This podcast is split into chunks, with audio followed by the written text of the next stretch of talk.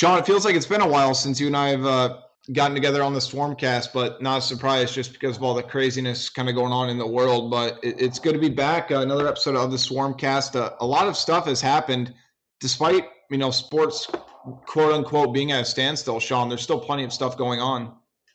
Well, Dave, to say your first point, yeah, it has been a while. And I don't know whose fault that is. Might be yours, probably yours. Because um, I've been free to do podcasts and you guys, I mean, Dylan's open to it all the time, but you kind of shut it down most times. I don't know why you're not. I don't know, dude. That's, all right, that's that's a that's a you that's a you problem. oh man, I, I missed you so much, Sean. Thanks for thanks for the warm introduction and a warm greeting back for me. But uh, it's it's much appreciated. But yeah, you know, we're gonna try to continue to turn out these things consistently, especially with the rate of news kind of going on.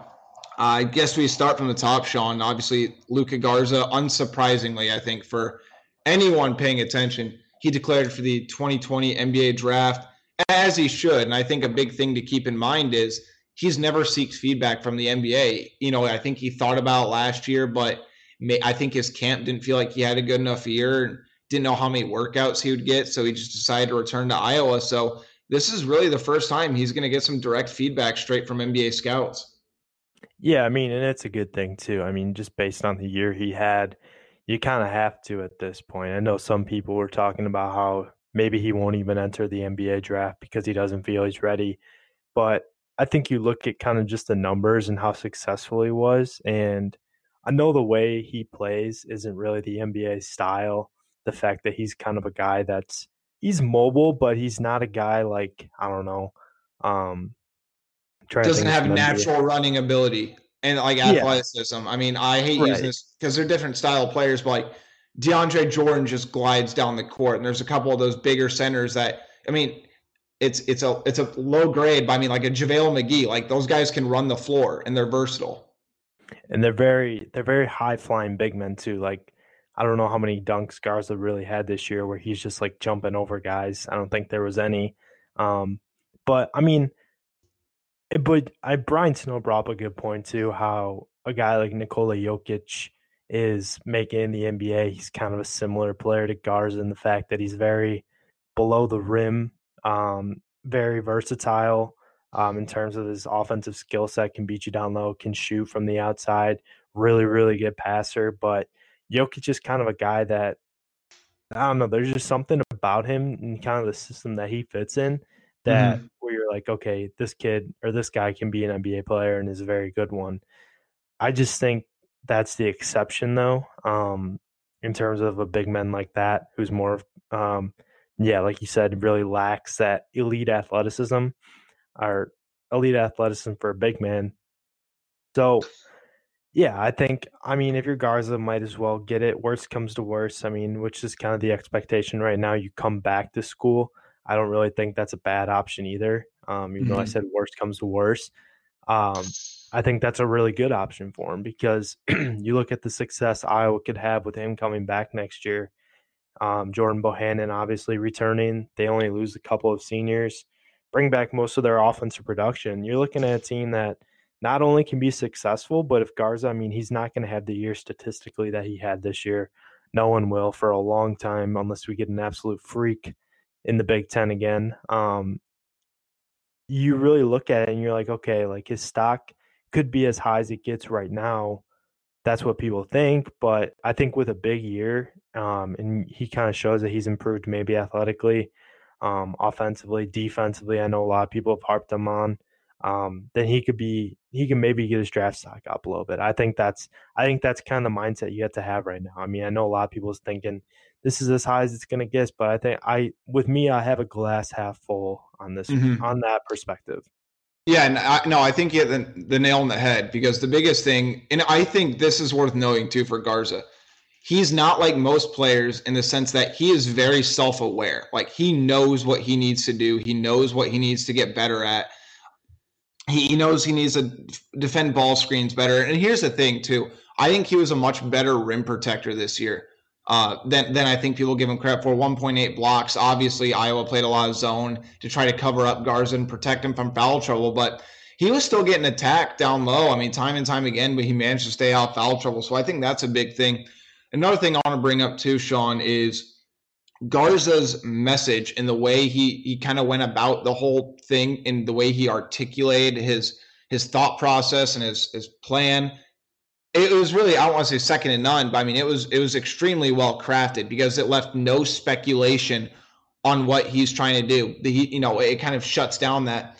Obviously, in his social media stuff, he said, uh, "I'm not going to go in the draft with 100% confidence of being able to make a a roster." I'm sorry, he said that in teleconference. In his actual statement, he just said, "It's been my dream to play in the NBA since I started basketball and do anything to pursue that. If it's not the right time to make the move, i am excited about the potential."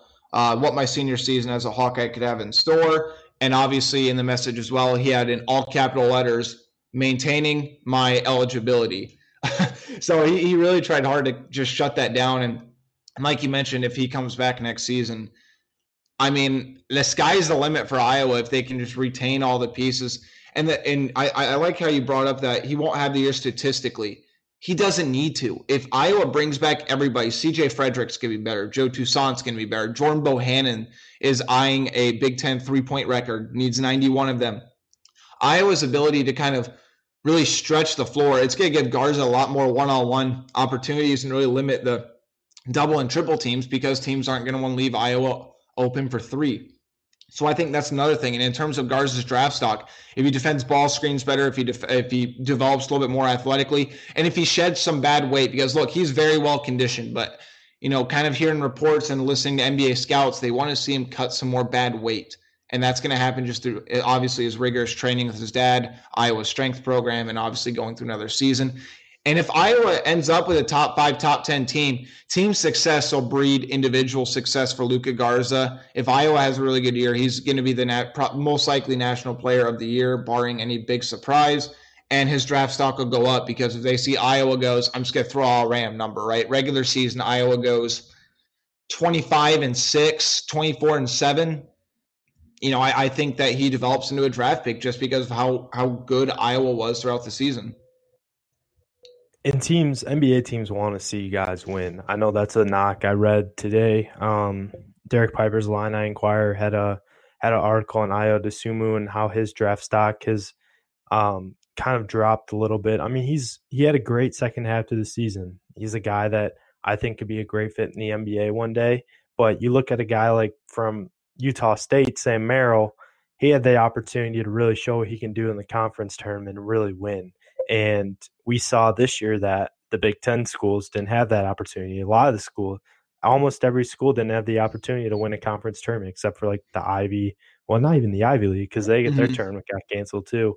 Yeah. But I think like the Mountain West and like the Missouri Valley were the only two like perennial mid-major conferences that were able to have a conference tournament. NBA teams want to see guys that can perform on a big stage, perform in front of large cloud, crowds, perform against elite competition on national TV and see what they bring to the table. And the Iowa and all those other guys didn't get a chance to do so this year. What? What were you I, I, was going to say no. I would say that's a great point because keep you know the biggest thing that I remember from last year's NCAA tournament was Garza averaged 16 and a half points and I think seven boards or something like that. CBS Sports was Jon Rothstein said he's, you know, he was a breakout player in the NCAA tournament. And that's when the buzz kind of started around Luka Garza being the centerpiece for Iowa this season.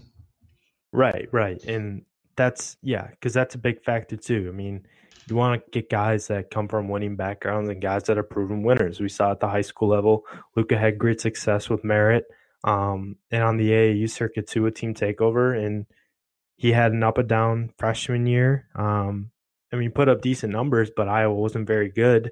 Sophomore year was a lot better, put up some good numbers. Iowa was winning games, still inconsistent at times, but they hey, nonetheless they won games. And this year just mm-hmm. just absolutely blew people out of the water. I mean, it helped that Iowa was was so successful. I mean, I know he didn't get the Player of the Year nod, and he didn't get the chance to prove in the Big Ten tournament, but I think this year was just huge for him in terms of draft stock. I mean, at the beginning of the year, you're looking at a guy who's not even being considered as an NBA guy, but now maybe, I mean, we saw what he could do shooting the ball, how good he, how dominant he was down low. Um, but I mean, he kind of remained the same athletically in terms of his foot speed and lateral quickness, not great, but I think just the way he dominated has really put himself on some radars for NBA teams. I mean, he's not he's not a lock at all to get in the second round. Um, I think at mm-hmm. best he'd be like a late second round guy, um, very likely undrafted, but he's put himself on the radar because of this season, and a big part of that too is because Iowa's success. Yeah, I mean, I I think you bring up another good point. I mean, he probably wasn't even a top 250, top 300 prospect entering the year, but just his consistency, his dominance, and I mean, on top of all that, with Iowa's injuries, he was getting double and triple teamed literally every single play, and he still found a way to be that efficient. And he's really starting to add even more range to his game. Obviously, Iowa fans see all of Frank Garza's tweet tweeting videos of Luka working out and hitting, you know, 20 of 21 threes from 30, 33 feet. So, I mean, he's still adding elements to his game. He's still adding new post moves, a sky hook.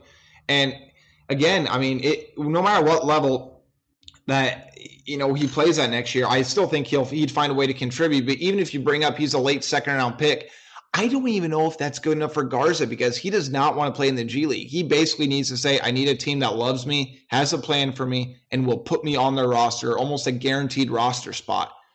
And I think right now, I I, I don't see that happening. And I think we, we kind of touched on this on our on our VIP boards at Hawkeye Insider, Sean, that uh, some of his quotes yesterday were just very telling. I think about the way he's going about it. I think he's going to get feedback. He he knows what he needs to improve on but he wants to hear it from guys who are actually in the position to make the decisions, other than Fran and like his father. And that's no offense to Fran or his father, but it's just you know it's the position game. It's the it's uh you know trying out for his future boss and and all that. So it, will be interesting and. I, I think it was just the, the bond between Iowa fans and the Garzas, just the way it developed over the last year is just, it's pretty, I mean, it's special, honestly. And it, I think it, it was overwhelmingly supportive of Luka's decision to, to enter the draft. And, you know, if he returns, and it's something that really kind of stuck out to me, Sean, in the interview was when he was asked about the potential of next season's team. And he said, quote, I, is something I value very highly, end quote, in his decision making and what he decides to do. So, he genuinely loves college. He genuinely loves Iowa, and you don't really I don't want to say you don't really see that, but in terms of make it being a factor in his decision, I think it is a factor in his decision because you know Frank's gone on the record on a couple other outlets saying that he believes that Luka and Fran can bring a Final Four run and national title to Iowa.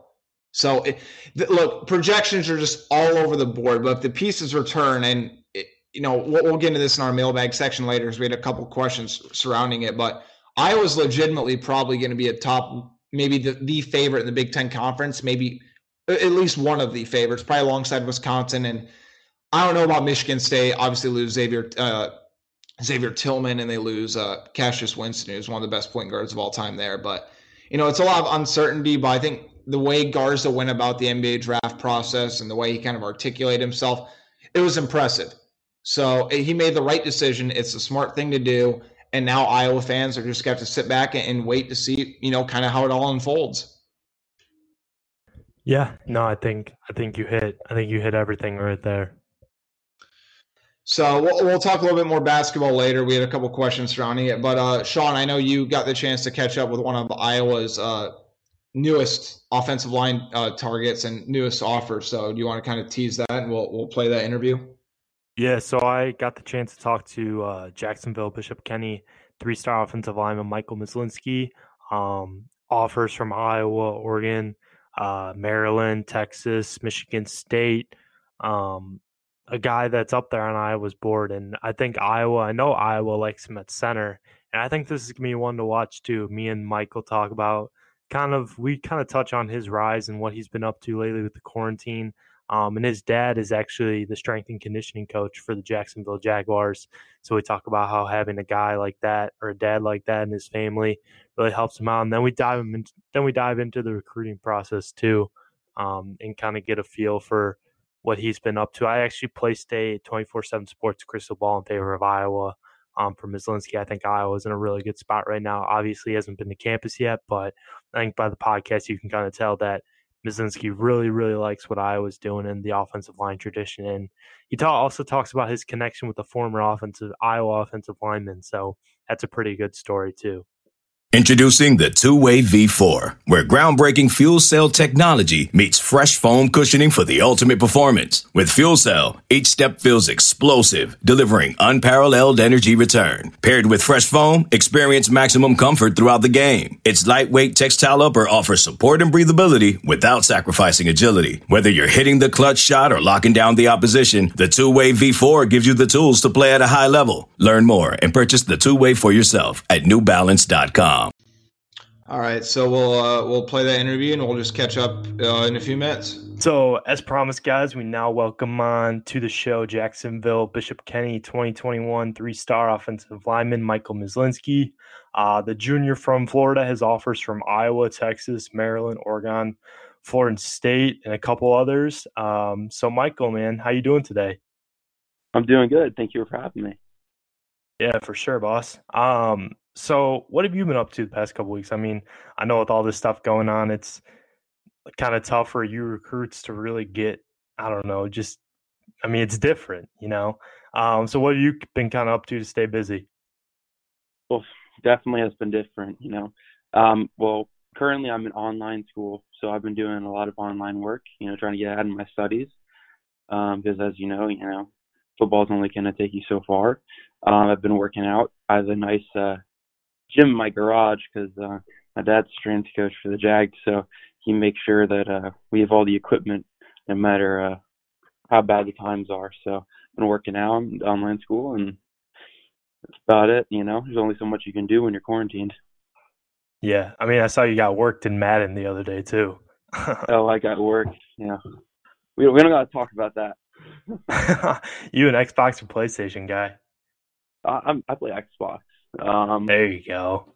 Yeah, not not the best at Madden, so but yeah, like all other games. Nah, yeah, I get that. Hey, as long as your team Xbox, that's what that's what we want. So, kind of get into it now. Before we hop into recruiting, you mentioned it. Your dad, strength conditioning coach for the Jaguars. Um, he played before his coaching days. He played at Tennessee, had a long career in the a long career in the NFL um, and is now in the NFL still. What's it been like growing up with someone like that, kind of mentoring you throughout like your whole development?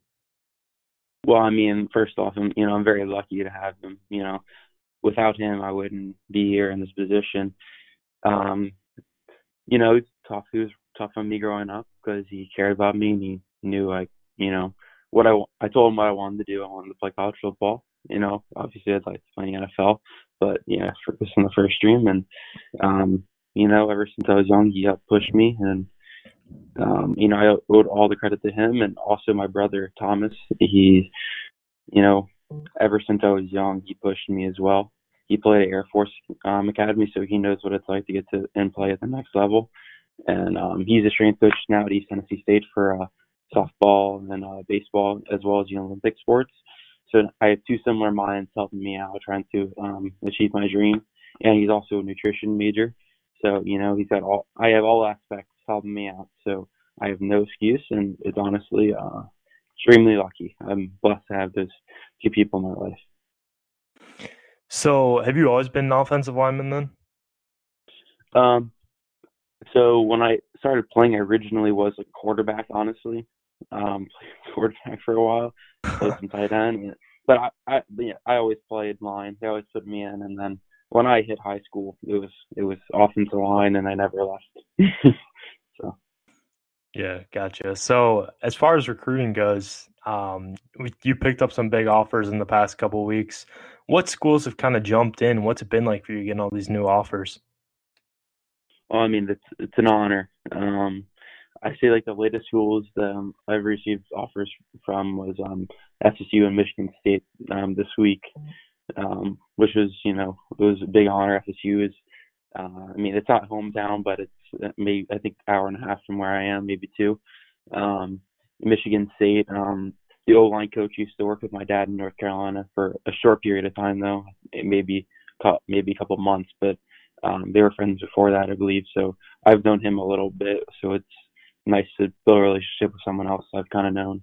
But no, I'm just you know, it's it's it's an honor. You know, um, I've dreamed of playing college football since I was young, so just to be in this position is a blessing.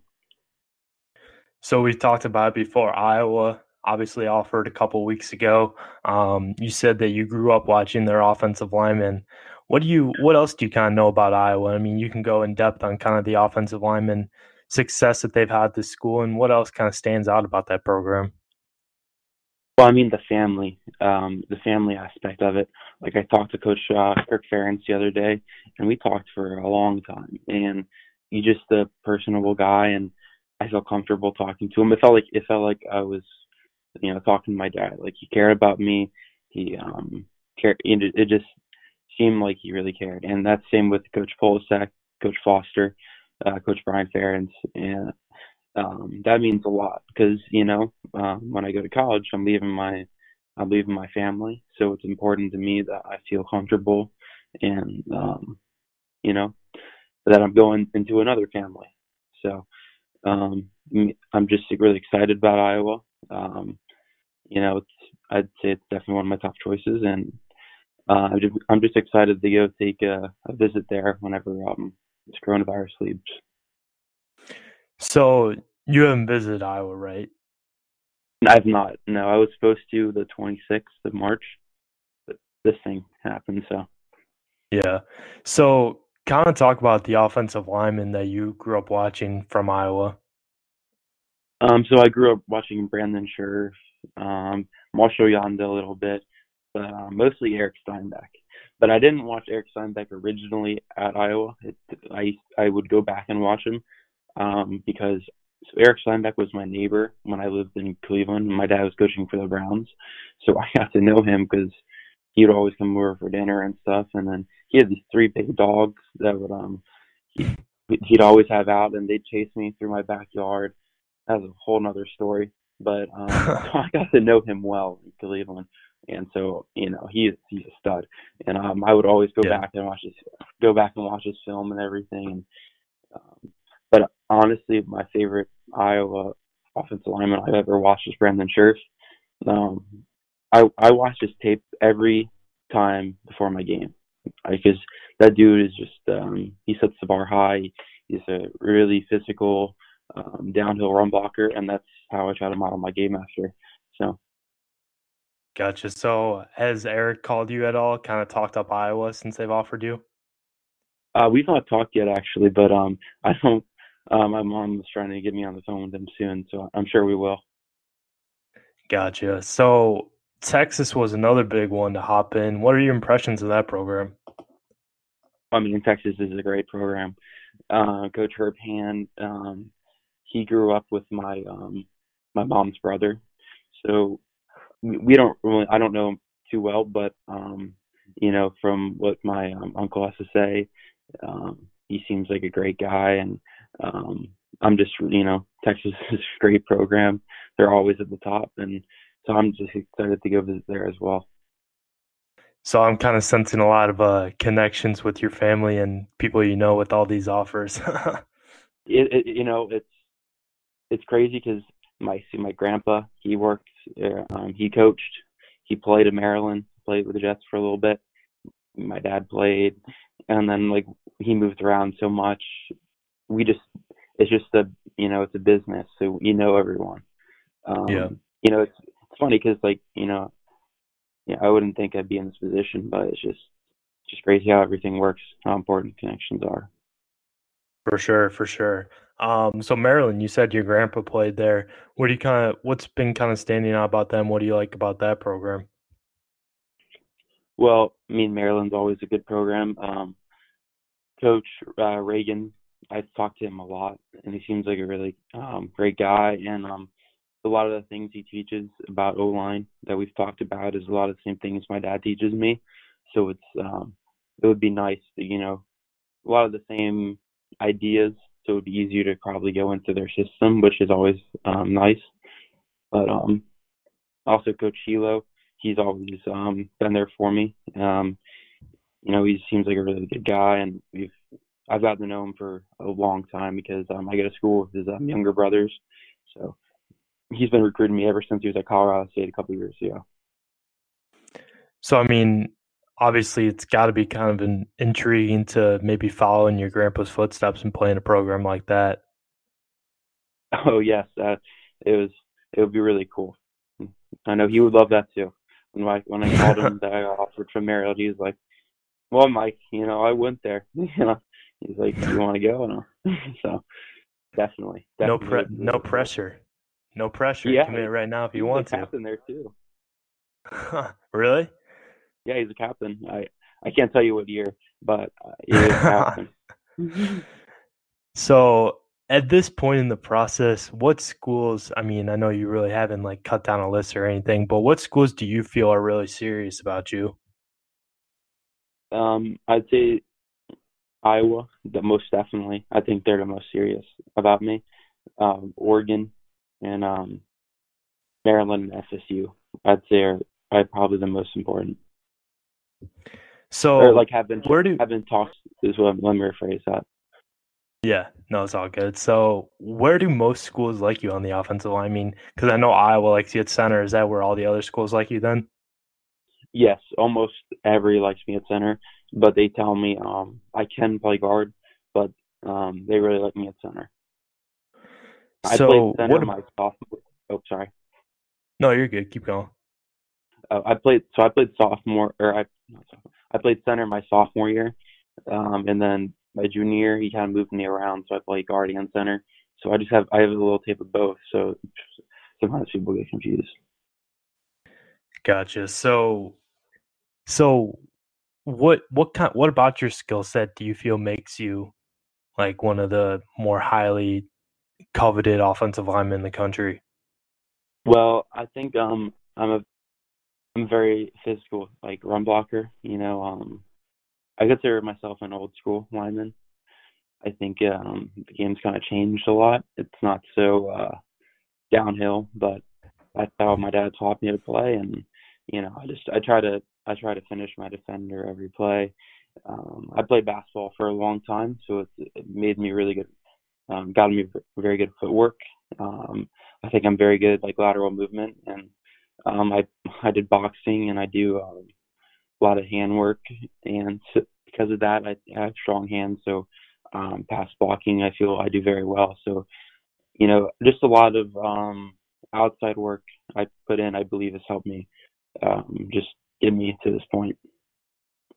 So a big thing with college football prospects today is it before they go into college, they play multiple sports. How important, and you kind of addressed it too with the footwork, but how important do you think it is to really not just focus on football from a young age and instead kind of play other sports? well you know when you're younger you got to enjoy life that, that's the first thing I'd say is you got to have fun with it I played baseball I played basketball I did shot put and discus I might be doing that actually again this year um but you know I with basketball was definitely like second my second favorite sport. Um, you know, it it teaches you. It's just it's good to be an athlete. You know, um, obviously a lineman you linemen have to be athletes. People don't think so, but you have to. You want to be able to move in space, block on linebackers, move your feet. So uh, basketball teaches you that. I mean, you're guarding you're guarding people. You have to stay in front of them. You're moving your feet. It's just it's it's aggressive. Um, it's it's just not aggressive football. You're just moving your feet in front of them, and so that really helped me. Um, so I, you know, I don't know how good of a basketball player I'd be if I didn't play basketball, and how much of an athlete I would be if I didn't play basketball. So Gotcha. So, how do you kind of, I mean, I know it's tough right now with no one or not being able to visit any schools, but how do you kind of factor in the schools that you haven't been able to get out to yet? um, I think I've just been uh, talking to the coaches a lot, um, trying to find a major. Um, maybe that can help me limit my options. But um, what I'm honestly trying to do is like find a criteria of what I want most in the school, um, and then off that base, like go through the programs, and if they hit that criteria, then I'd keep them, you know, in the list. But as of right now, I honestly don't even have a criteria. I'm still kind of just going through the process because um, honestly, it's been these past two months have been um, my main recruiting points. I I think I had maybe four offers heading into February, and you know I, I have 20 now, but it just you know it's crazy how you know how fast it can change. And like you said, I've not visited them, so just talking to the coaches, um, doing research online, um, all that, and finding right a criteria to help me like shorten my list is um, what I'm to do. Because you know, obviously, it is harder not being able to go visit these schools right now. Have you like has any schools talked to you about taking a virtual visit, or have you taken any of those yet? Yeah, I've taken a couple um, of virtual visits. They're not, um, you know, they're not. You, you, you can see like the out, you can see the campus and stuff, and so that's important.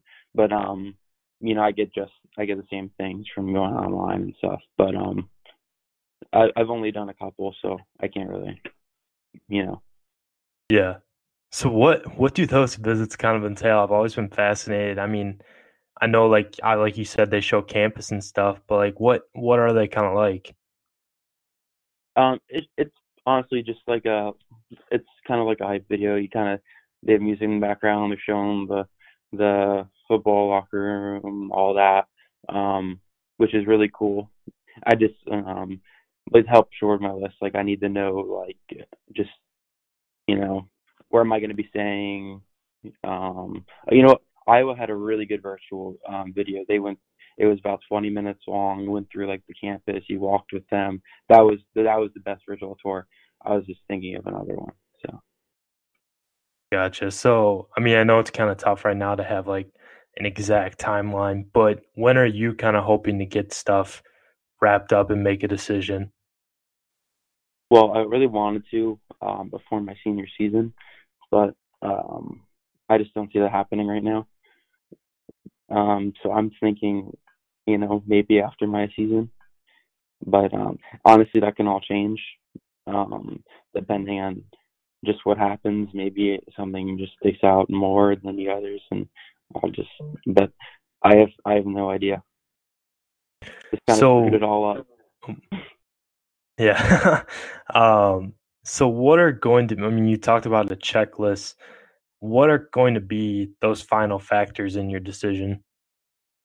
I don't honestly know, um, but I'd say the place that makes me feel most comfortable, the place I think is going to develop me the most, be a good player and a young man, and then, um, you know, uh, it's wherever I feel most comfortable. And after talking to coaches and where I fit the system best, and um, obviously roster spots, because I, I don't want to be sitting on the bench for you know two or three years. You know, I'd like to come make an impact uh, as soon as I can. And so, hey, Michael, um, thanks again for coming on. Really appreciate it. Um, why don't you drop your social media, your Instagram, Twitter, whatever in here so people can find you? Uh, thank you for having me. And uh, my Instagram is Michael underscore Myslinski, and uh, my Twitter is um, M Myslinski um, with a, and that's it. Actually, never mind. Awesome, Michael. Hey, man, really appreciate you coming on again. All right, thank you for having me. All right, great stuff from from Michael and, and Sean. Thanks for setting that up. This episode is brought to you by Progressive Insurance. Whether you love true crime or comedy, celebrity interviews or news, you call the shots on what's in your podcast queue. And guess what? Now you can call them on your auto insurance too with the Name Your Price tool from Progressive. It works just the way it sounds. You tell Progressive how much you want to pay for car insurance, and they'll show you coverage options that fit your budget. Get your quote today at progressive.com to join the over 28 million drivers who trust Progressive. Progressive Casualty Insurance Company and Affiliates. Price and coverage match limited by state law. Really solid interview by you. So let, let's kind of dive into just some recruiting. It feels like at least you and I haven't really chatted on the record about um, some of the Iowa targets and how they're doing. But, you know, I, I wrote an article about this the other day on HawkeyeInsider.com that, you know, Iowa's fast start, especially given the coronavirus pandemic, it's a big deal. I mean, they have eight commits already in the fold at top. I believe they're 13th in the nation as of this morning. I mean, it's a really big deal that Iowa got their foundation of the class set up, and and on top of that, all the in-state kids that they have already locked down as Hawkeyes, and probably, I, would argue, the deepest high school football recruiting class in in in the state history. I agree too. I mean, just looking at all the guys with offers, I think there's 18 or 17 with Power Five offers. I'm not exactly sure on how much at the top of my head, but and then there's a number of guys too that are coming out with FCS offers, a couple lower FBS offers. So it's really mm-hmm. cool to see this class, and I think that's going to be a a thing for the next couple years too, as we get um, kind of more technology with you know like strength and conditioning programs. Like you get these programs, these seven on seven um, teams. I know there's a couple in Iowa City. Trevor Bollers is putting one together that's been very that's going to be very successful. I know, um, and then ones near the Des Moines area. And I think just guys like I think there's just gonna we're just gonna see more talent and too with like the recruiting outlets, media, mm-hmm. getting these guys kind of on the map helps a lot. Um, in schools like college colleges have been coming into Iowa. I know there's been a lot of college coaches that have talked to me about their efforts getting into Iowa, whether it be at the FCS or FBS level. They talked about how interested they are in these kids and how they want to kind of get some of these kids out of the state um, and find some of these small town guys that may not be Big Ten level, but still like could fit at like a group of five or um, pro- program like that. So yeah, there's there's a ton of talent. You talked about too some of the in-state targets that Iowa's still going after. Obviously, the one that pops out is Ankeny three-star wideout Brody Brecht, who's down to Iowa and Iowa State, looking like Iowa right now. I mean, he'll take two official visits to Iowa State and Iowa in June, but I have had my crystal ball on the Hawkeyes since they offered back in June um, at camp, so I'm pretty confident about that one as of now. Um, and then as far as I don't know, I'm not sure why I'm blanking right now, but I think other than that, in terms of recruits. He's kind of the lone in-state guy still on the board. Oh, I mean Thomas Fidone. I would say yeah, Thomas Fidone yeah. is the only other one I can think of. Maybe maybe the, the top target on the board right now, Sean. Uh, obviously, you you got a chance to catch up with him last night, so uh, six schools really still hard after him. And I do want to address this this just because I know people have tweeted at me about this and asked. Obviously, top 247 defensive end TJ Bollers cut his list to six. I think if if if you've been paying attention to his recruiting process and kind of how it's all unfolded, it's not a, it's not a surprise at all that Iowa's not in it. And I think at this point, Sean, I think I think you'll agree with me. The feeling's kind of mutual. Like obviously Iowa offered early. I believe they're his second offer. I think Iowa State was his first offer. But no surprise, Iowa State it, was the first. Yeah. Uh, I just don't think it was a fit for either side. I think that TJ wants to play in a three-four system, ideally. Um, and in you know Iowa wanted Price doesn't really know where to slot him. They're obviously Iowa's defensive line already with some of the kids they got on board are good, and I think at the end of the day, like it's it's it's best for both parties. And I know people are gonna say, "Oh, he's a legacy. Oh, we can't lose." You know, top recruits in state, yada yada yada.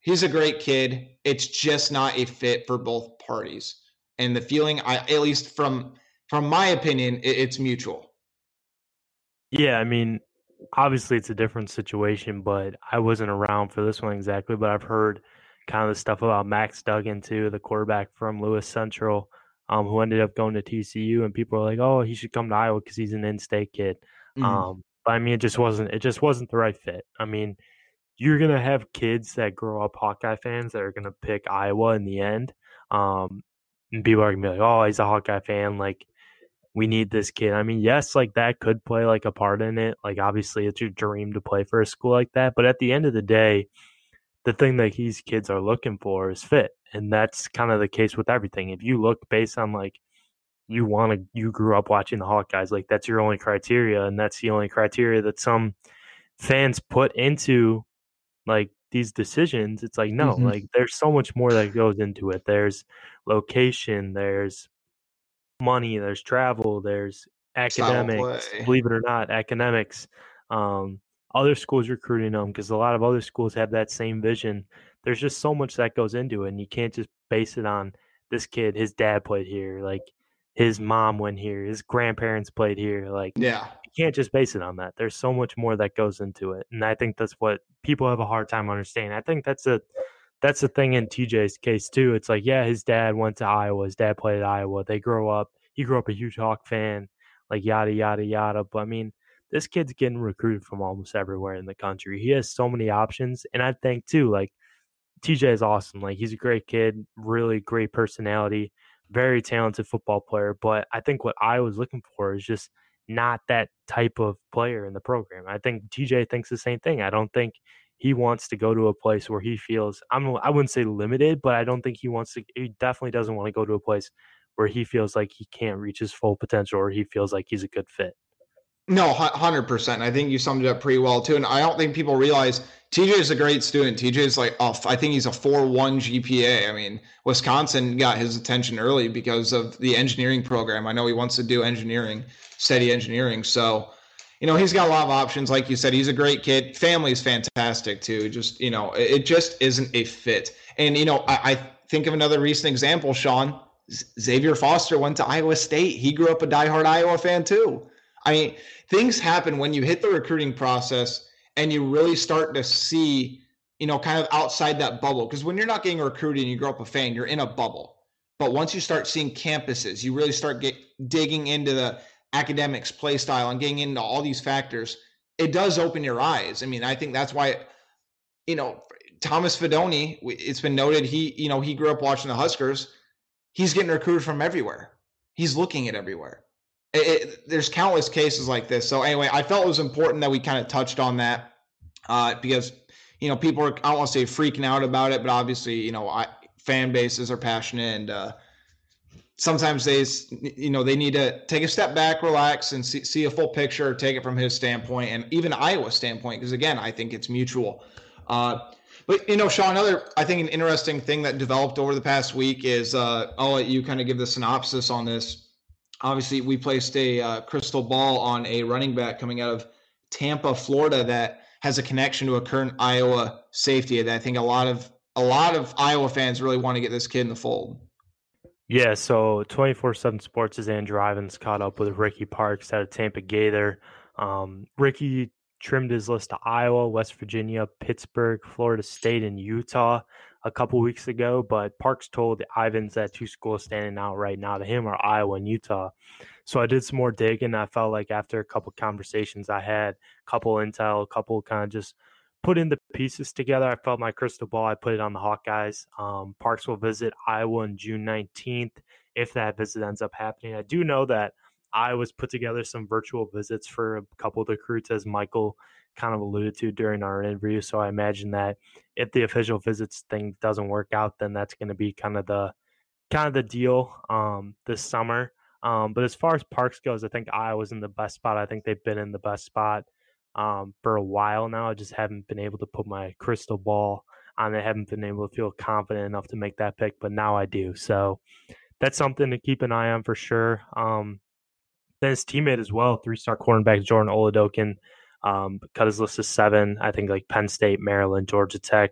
I don't remember the other schools, but I know Iowa's heavily involved there too. He'll take that visit with Parks on June 19th. And mm-hmm. that's one that I thought was trending away from Iowa for a while, but I caught up with Jordan. He said that Iowa's the first official visit that he's locked in. So that's really promising. Obviously, with everything going on in our world today, it's kind of a kind of a tough to really get a feel on where kids are thinking, kind of what they want. I mean, I know a lot of them are thinking about holding off their decision, but then you see a couple too that are starting to commit. So it's kind of you're kind of playing it day by day at this point. Um, but I think Iowa's in a good spot for both those kids right now. I haven't put in a crystal ball for Oladokun because I think he's going to take a couple more visits and see what he mm-hmm. can feel. But Iowa's definitely in a in a really good position right now.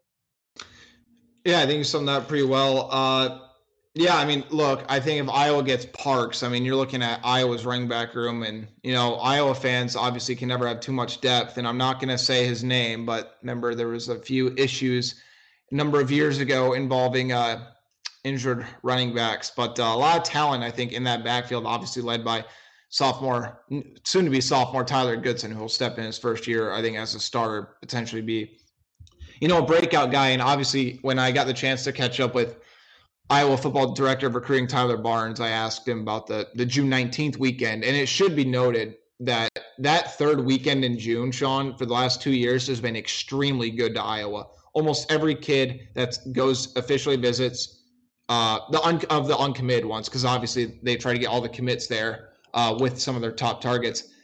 I, I think they're seven of eight or eight of nine over the last two years in securing commitments uh, from uncommitted official prospects. So that weekend's extremely big for them. Obviously, you mentioned Brody Brecht's going to be there. Ricky Parks is going to be there.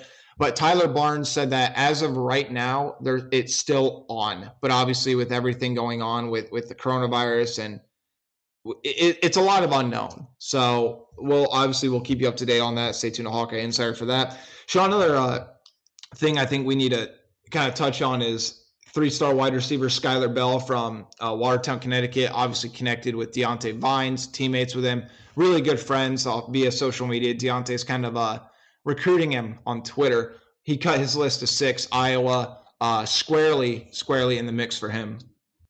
Yeah, that's another crystal ball that me and Steve Wilfong had put on Iowa. Steve was the first to hit that one. Um, but yeah, I think Iowa. I mean, I know he hasn't visited right yet, but I think that's still really good spot for him right now. I don't. I'm not as comfortable as I am with Parks on that pick, but I still feel pretty good about it just based on the relationship that Iowa has with the staff up there at Taft and what they've kind of done recruiting Skyler, Deontay, um, I believe they offered Skyler on the same day they offered Deontay. So they've had a long relationship yeah. with him, and obviously they're going after their quarterback, Nick Brown, who's from a suburb in Illinois.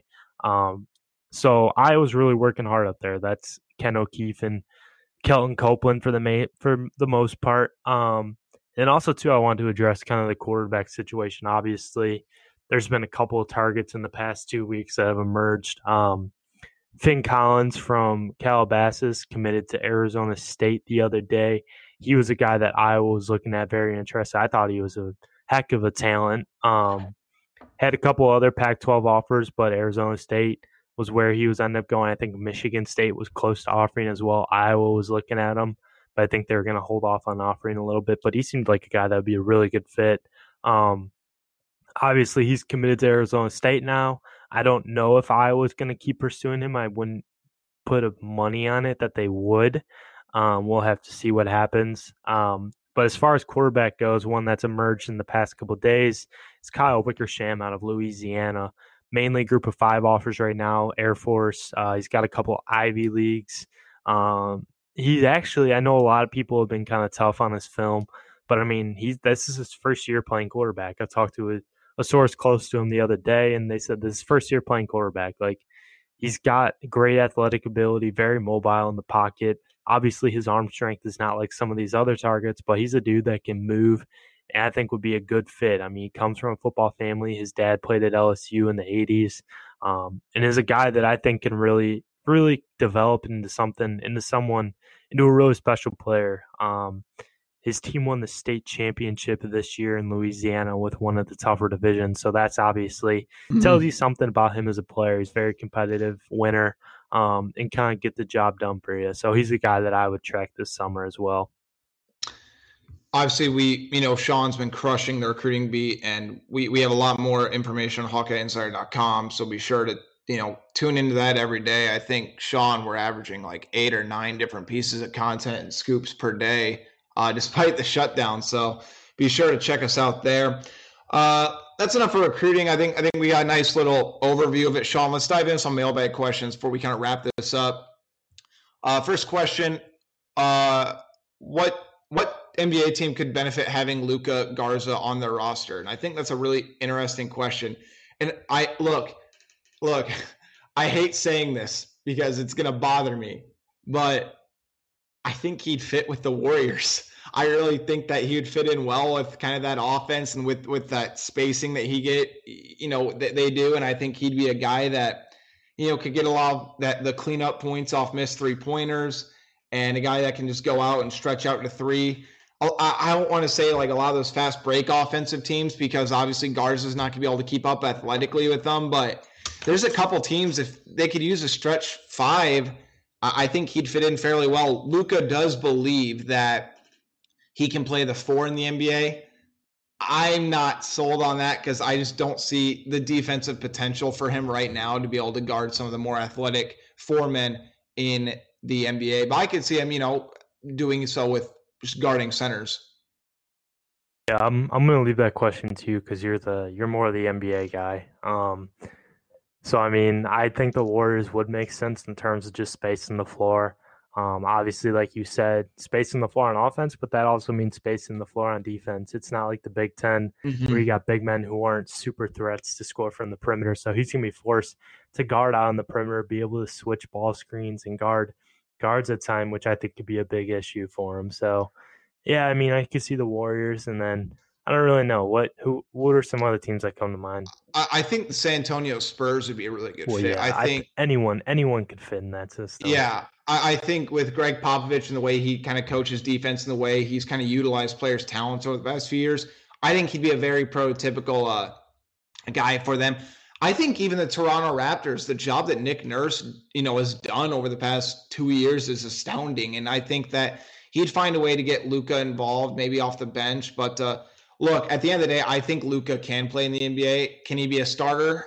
I I don't want to go that far, but I think he's going to be, you know, a, an Iowa guy under Fran that really sticks around in the league. I think that he's just he's too fundamentally sound to not be in the league, and he's too productive against too good of competition not be in the league. So, the, look, the, I, I need to look at all the rosters and everything to kind of do a deep analysis. But I think any of those three teams, I think he'd be a really good fit.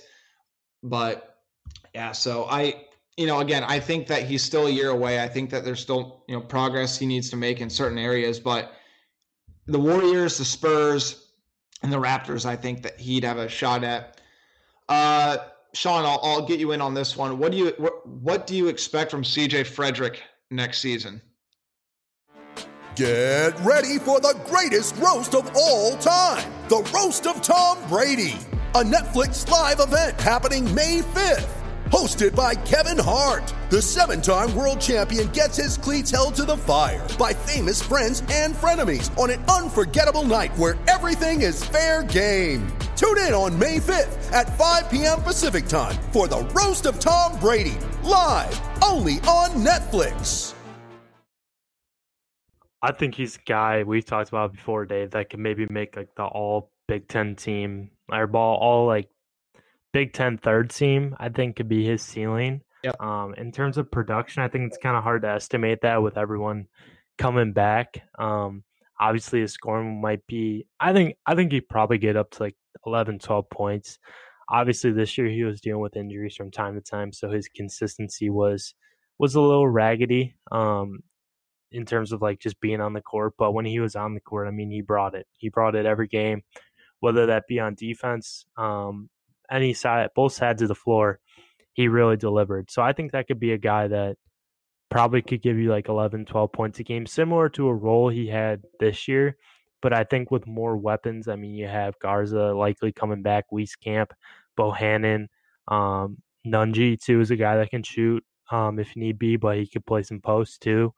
Um, I think you're looking at a guy that, and then Connor too is obviously a guy that has turned into somewhat of a reliable three point shooter. So I think you're looking at a team that just the way they'll be able to space the floor and be able to really play that balanced, unselfish type basketball. And I think that's the system that CJ's at his best at. Um, so I think he could be a guy that gets like 11, 12 points a game, hits a couple threes, and gives you good minutes um, on the defensive side too.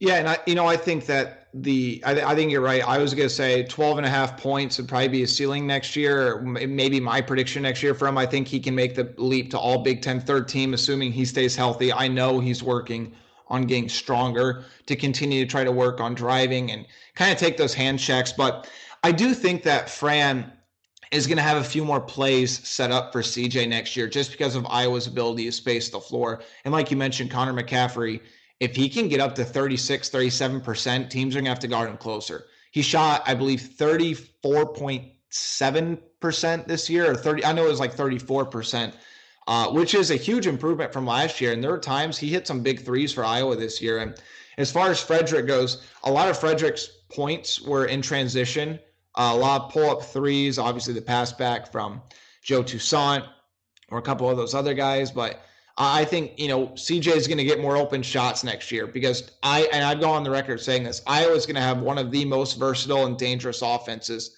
in the country, assuming everybody stays healthy. There's so many different things Fran's going to be able to do with that team next year, and and I think that's going to play a big factor.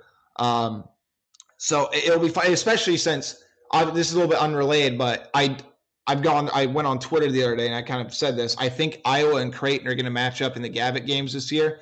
And I don't know if you saw this, Sean, but Ty-Shon uh, Ty-Shon Alexander, I believe, uh, is gone to the NBA. He's foregoing the rest of his eligibility. 17 point per game score. So they kind of fell down the rankings a little bit. Obviously, still probably top 12 team. But that was probably one of the only, like one of the few teams I could see competing with Iowa in terms of offensive potential. But with Ty-Shon gone, I'm just, I'm not sure where that kind of leaves. And the second part to that question, I'll kind of dive into it a little bit, was uh, where do you see Riley Till and Cordell Pemsl ending up?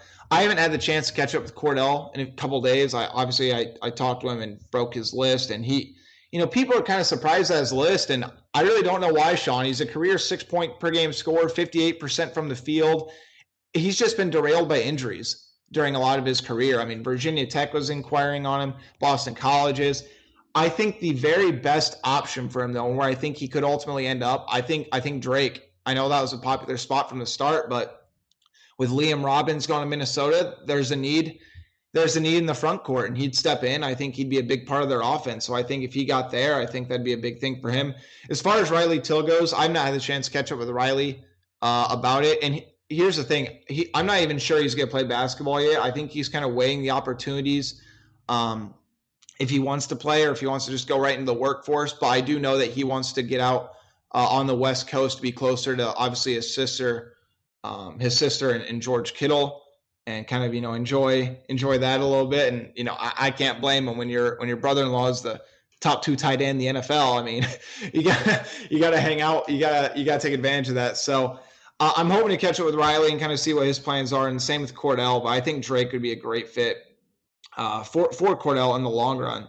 So Sean, I'll let you kind of dive in this one. Tyson Crandall, do you believe our 2021 Recruiting class currently ranked number 13 will stay in the top 25 at the end of the cycle. And also, who do you think uh, are some guys that could potentially be next up to commit? Um, I think top 25 is tough. Um, I think right now I haven't had a chance to look at the class calculator um, and kind of give like a that gives you kind of a prediction of where it end up in terms of like rankings and everything because you never know what guys are really going to blow up in terms of rankings, and obviously what late pickups Iowa could get in the same day. Who else they go after the summer? I mean, it's tough too with no camps. They're not gonna be able to offer or get like in front of these kids and see what they bring. Um, so I think that's kind of it's tough. I mean, I could see it ending in top 25, but it'd definitely be like borderline, like 24, 25. Mm-hmm. I don't remember when the last top 25 class was. Um, I think there was a top 31 a couple years ago. Uh, but it's definitely off to a good start. Um, you can't you can't doubt that. Um, in terms of teams or guys that I think could commit here fairly soon, um, I don't really have anyone like in the next couple months. Might be tough just because they're still playing it by ear in term with official visits. Mm-hmm. Uh, so it's kind of hard to get a gauge on what guys if those things were canceling. I mean, if those were canceled, I have a couple of prospects in mind that could really wrap things up sooner than I expected. Um, Brody Brecht, possibly. I know he's one that is enjoying the recruiting process, but it takes a toll on him. It's a lot of stress. His family feels it too. Um, so he's a guy that could get it wrap it up sooner rather than later. I think Arland Bruce is one that's ready to be done with the process as well. Um, David Davidoff is one that I think wants to wait and see. I think he wants to take a couple more visits, but I know the process has been stressful on him as well it's really kind of taking a toll. Um, so I think those are three that come to mind right now. Now I feel like I said before, I think Brecht is one that I feel most confident about. I think Davidoff and Arland are still looking. I know Bruce is down to two schools, but obviously he wants to see if other schools hop in. But I think that's going to come down to the to the Cyhawk. Um, and then Davidoff too obviously has Michigan, Ohio State, Wisconsin on him as well. I know Iowa's really made a lot of ground there have really done a fantastic job throughout the whole process. And Iowa's the school that he's really heavily considering. So those three come to mind right now. Obviously, Joe Alt as well. I think Iowa's in a fantastic shape for. Um, and who else? That's about yeah. That's all. I mean, those are some of the top too. targets. I mean, yeah, Ricky. I think Ricky Parks will take his visits. I know he'll take his visit if they have it, but I think he's a guy that could wait, but he also could maybe wrap it up sooner rather than later. Um, so those are some names to keep an eye on at the top of my head. And it's so tough too. I mean, there's just so much unknown. I, I, I asked Tyler Barnes this the other day, you know, what do you kind of expect to see out of kids? And he just said, I really, he didn't know what to expect if kids were going to try to wrap it up sooner uh, rather than later. But, you know, a lot of kids, like you said, they, they get stressed out. They don't want to go through another five months of recruiting. And at the end of the day, they might not be able to take visits for the next three months. And some guys just don't want to, you know, don't want to go through all that. So, uh, a couple more here, then we'll then we'll kind of close things out. But Sean, I said we'd get to this. So if everybody comes back, do you really believe the hype of Iowa being a potential Final Four team and being ranked in the top? They, they said top five, but I'll, I'll kind of stretch that out to top ten. What do you think? I think there's a chance, but defensively, there's going to have to be a lot of strides. I know that's a lot of people. A lot of people, the people that are questioning the hype for Iowa next year, despite everyone they come back, the offensive numbers they put up. You look at Iowa on defense, and it's not ideal. It's not great. It's not a great formula for a Final Four team. Um, there's a huge difference between a round of 32 and a Final Four team um, in terms of just having experience, the skill sets, and just the overall team balance. I mean, you see some of the more talented teams fall early in the tournament because they're not well put together, not well built, if you know what I mean, um, as a team. And Iowa obviously has that experience with each other, but on the offensive side, they really show it. But defensively, man, there's got to be there's got to be some things to clean up, and I think that's gonna be that's gonna be the difference between them making it to a Final Four and them getting knocked out in the first weekend. I think there's definitely potential, but you got to look at it realistically and say this team was not very good defensively this year. Um, I mean, they made strides since two years ago when they were god awful, um, but they've there's still a lot of work to be done. Yeah, and I've kind of gone on the record saying that. It, it, look, if Iowa gets to be a top 75 defensive efficiency, I think that the potential is there because I think that Iowa's going to have the number one or number two offense in the country next year. I just think the way they can space the floor. And on top of that, too, Sean, I think it's worth noting. Again, it's assuming, you know, not knock on wood, everybody stays healthy. They'll be deeper. They can do more things defensively than they could this year because they had to protect Garza. Because if Garza was out of the game, Iowa just, you know, I don't want to say they didn't have a chance, but very, very significantly lower chance of being able to do some of the things that that they did this season. But as far as the Final Four run goes, look, I'm not going to sit here and try to push, you know, pump the bandwagon or do any of that. But if you're asking me if the potential's there, I don't see how you look at the roster and not see the potential, especially when you compare it to the rest of the country and even just the offensive outburst. Um, I'm I'm very high on next year's team. I, I just think that there's so many shooters. If Garza comes back, that's obviously the biggest thing. Bohannon, and I, here's the thing too, Sean, which I, I think it's worth noting nobody has seen a healthy Jordan Bohannon play in the Big Ten. His freshman year, yeah, but that was his first season. His sophomore year, he played with plantar fasciitis, which I still don't know how he did. I think it's a credit to him. His junior year, after the fifth game, he had that the major hip surgery, and obviously last year he was I don't want to say a shell of himself because he still had some big games last year. I mean, this sorry, excuse me, this season. But he he was he just he was still kind of rehabbing. His other hip was acting up. Wasn't practicing much. He just play on game days. Nobody has seen a healthy jordan bohannon.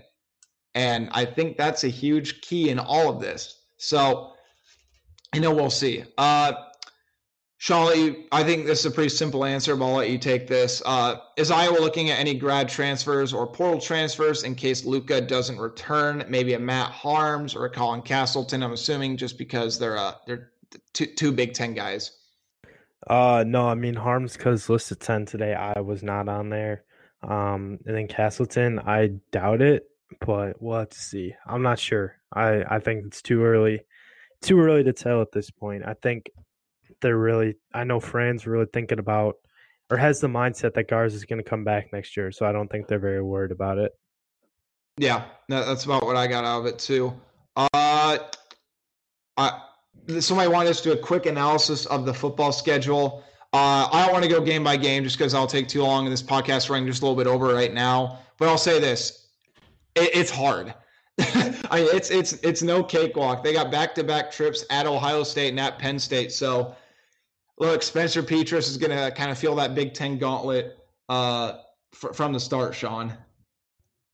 Yeah, he is. Um, you know, you got. I mean, I've been focusing more on the offenses lately with my top like five offensive players, top five quarterbacks that I will face next year, and obviously I'm going to do a couple more here in the next few days and weeks. But defensively, yeah, I mean, you're going to have a Micah Parsons Penn State defense, a lot of talent still on Ohio State defensively.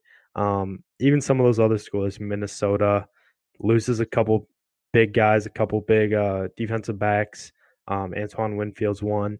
Um, mm-hmm. and that hurts them, but they're still going to be talented. They're still going to be athletic, and they like to prey on inexperienced quarterbacks. So that's definitely going to be a welcome to the welcome to the league moment for Spencer Petras right out of the gates. Yeah, I mean, I, I, think you bring up a good point. I mean, at Minnesota is going to be no joke either because you know they're extremely ticked off about how Iowa ruined their perfect season last year uh, when they came into Kinnick Stadium, and that's the third week of the season. Again, I'm not. I only want to talk about football season doesn't happen. I think there's too much negativity surrounding that. So I'm assuming everything's just going to happen. Uh, at Minnesota, then Iowa at home, two games. Northern Illinois, Michigan State. Interested to see what Michigan State looks like. I don't really know what to expect from them. Uh, then Iowa's got the back-to-back road trips at Ohio State, at Penn State. Um, obviously, return home, host Northwestern, go at Illinois, host Nebraska, go at Purdue. And by the way, people are sleeping on Purdue, I think. I, I don't care who the quarterback is. If Rondale Moore is completely healthy and David Bell is completely healthy, that one two punch at receiver will keep them in a lot of games because that they are two of the most dynamic receivers in the game. And then Iowa closes the season out uh, with Wisconsin. So, I mean, it's it's one of the tougher toughest schedules I think in the country. Yeah, I mean George Karlaftis of Purdue is going to be the Big Ten's next stage Epenesa and Chase Young. Yeah. In terms yep. of draft stock, so that's going to be that's going to be really really interesting. West Lafayette. That's a that's a huge trap game. I already have circled. So yeah, I, am the same way, but uh, I I think that about wraps it up, Sean. Uh, I'm I'm glad I'm glad that we made this work, even though you tried to blame me for the entire thing. Well, I mean, if we keep it up, I mean, I won't have any criticisms. We just have to, you just have to keep consistent. I'm always available. I had nothing else going on. I know. Well, I mean, a lot of us don't. The quarantine's fantastic, isn't it? All right. Anyway, I, I don't want to talk about the quarantine or anything like that. But thanks for tuning in. As always, go to HawkeyeInsider.com, 24 7 Sports Network. Follow me on Twitter at David Eickholt, D A V I D E I C K H O L T. Follow Sean. Keep up with all of his work, and the, the kid's a grinder at SBach247. Uh, and keep an eye out for the new 2021 uh, rankings that will be coming out next Wednesday. So be on the lookout for that. Would not surprise me to see a couple Iowa commits move up. But yeah, I think that's going to do it. So uh, thanks for listening, and we'll talk to you soon.